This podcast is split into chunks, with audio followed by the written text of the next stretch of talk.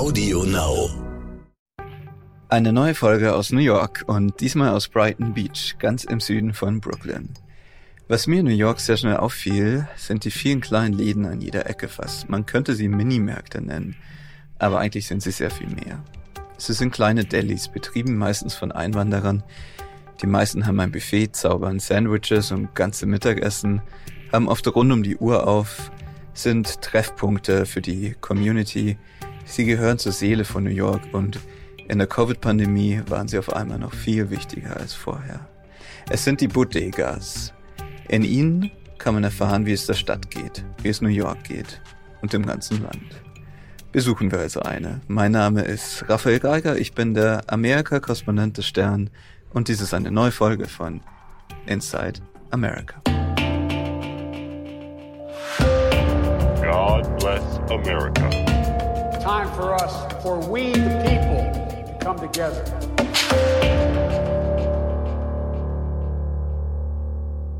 Ich kam auf die Idee zu dieser Folge durch AOC, Alexandria Ocasio-Cortez, die junge Kongressabgeordnete der Demokraten, ihr linker Superstar, kann man sagen. Sie kommt aus New York, aus der Bronx genauer gesagt, und genau dort in der Bronx besuchte sie neulich eine Bodega.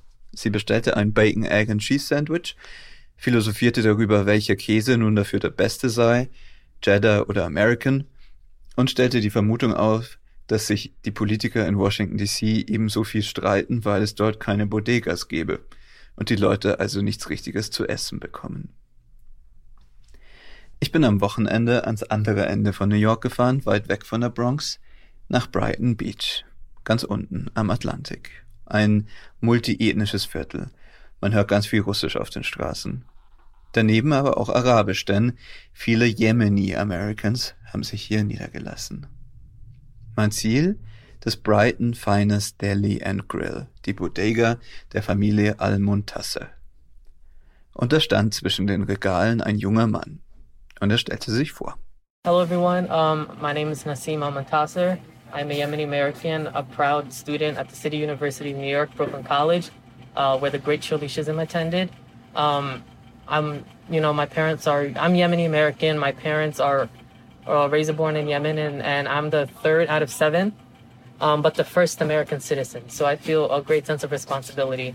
Okay, das ging jetzt vielleicht ein bisschen schnell. Also der Reihe nach. Nassim, 20 Jahre alt, drittes Kind von sieben seiner Familie, der erste, der hier in New York auf die Welt kam, der erste Amerikaner damit.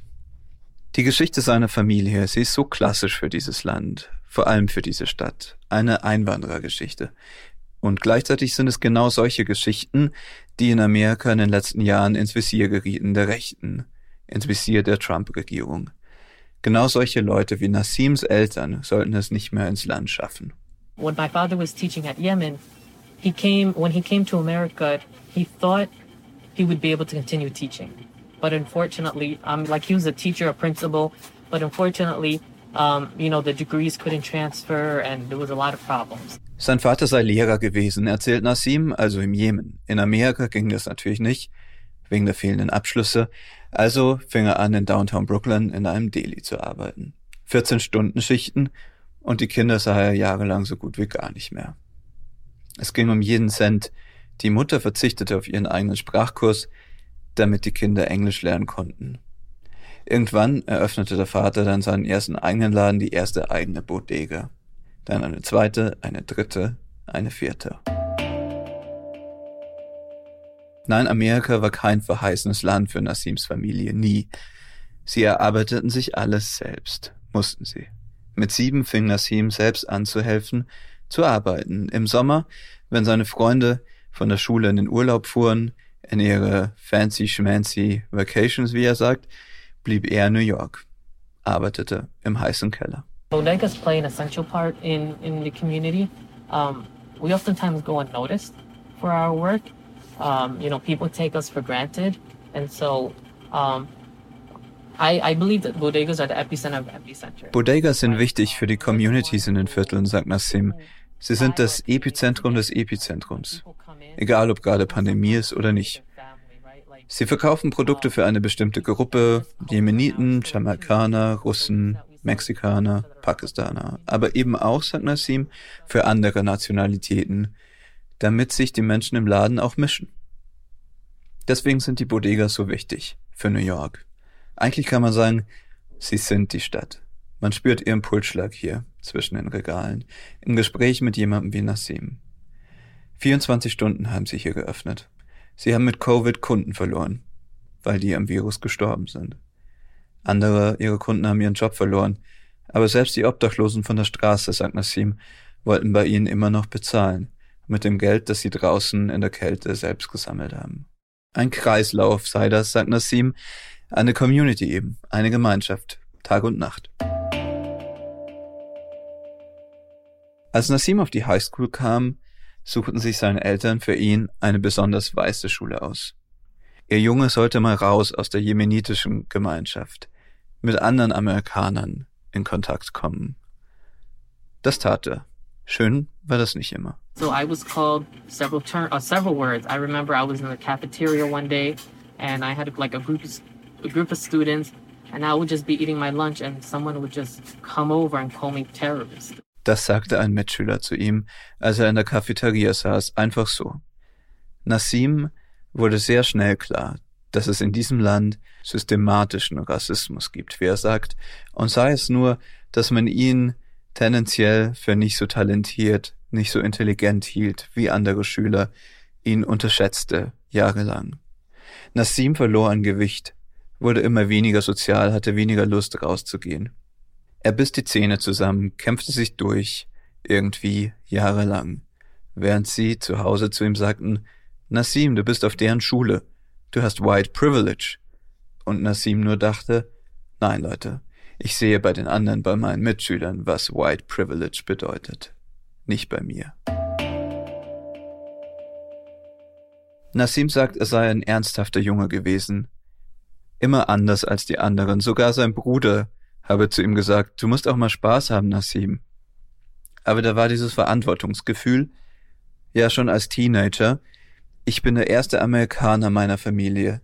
Ich muss was schaffen. Ich muss später etwas zurückgeben. Und dann, er war gerade 16, wurde Donald Trump Präsident. You know, when 9/11 happened, the um, Muslims were, were experiencing, you know, the worst of the worst. Um, nach 9-11 damals, Nassim war gerade geboren, haben die Muslime in New York das Schlimmste erlebt. Ständig wurden sie verhört, angehalten auf der Straße. Bei Trump meinte er, dachten viele jetzt, naja, so schlimm wie damals kann es ja nicht nochmal werden. Naja, sagt Nassim, vielleicht ist es manchmal so mit den Menschen. Sie müssen in den einen faulen Apfel beißen, um zu spüren, was alles verkehrt läuft. Er glaube sogar, sagt Nassim, dass Trump so gesehen vielleicht sogar wichtig für die USA war. Und er selbst beschloss, dass er nicht länger zusehen wollte. Nicht länger mit ansehen, wie mexikanische Kinder von ihren Eltern getrennt wurden, wie Donald Trump immer weiter den Rassismus schürte.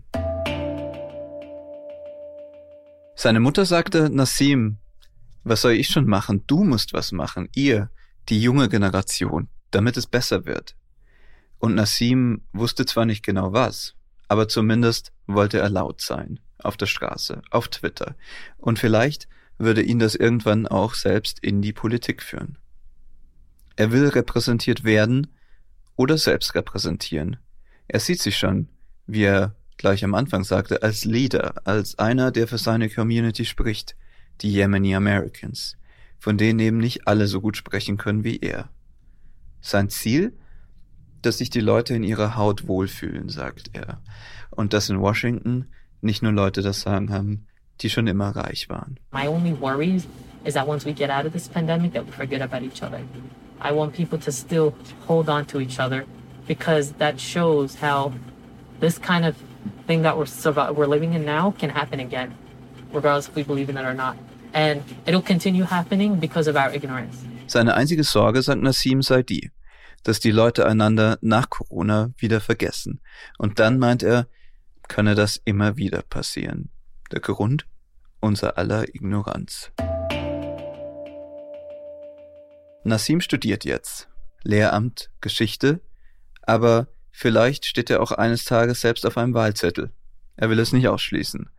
Seine erste Präsidentschaftswahl als Wähler war die im November vergangenen Jahres, und da sah er eine schwarze Frau auf dem Zettel, Kamala Harris. Ein Gefühl, sagt er, das er als uplifting empfunden hat, als erhebend, aufbauend. Und so amerikanisch ist Nassim, dass er das Interview mit uns ein bisschen hoffnungsvoll beenden will. Später am Abend meldet er sich nochmal per E-Mail, bedankt sich für den Besuch und schreibt, What a long day it was, was für ein langer Tag. Er kam gerade erst nach Hause. Wie so oft. Kamala Harris hat die Amerikaner in ihren Memoiren als hardworking beschrieben, als fleißig, und damit meint sie vermutlich Menschen wie Nassim, die vielen Millionen in den USA, die in der Tat wahnsinnig viel arbeiten, Jahre und Jahrzehnte lang, in der Hoffnung, dass sich irgendwann etwas für sie ändert. Immerhin war Kamala Harris wie Nassim die erste gebürtige Amerikanerin in ihrer Familie. Jetzt ist sie Vizepräsidentin. Und so kann es eben auch noch gehen in diesem Land. Immer noch. Ich sage jetzt danke, dass Sie dabei waren. Vielen Dank fürs Zuhören. Das war Inside America aus New York. Bis nächste Woche. Tschüss.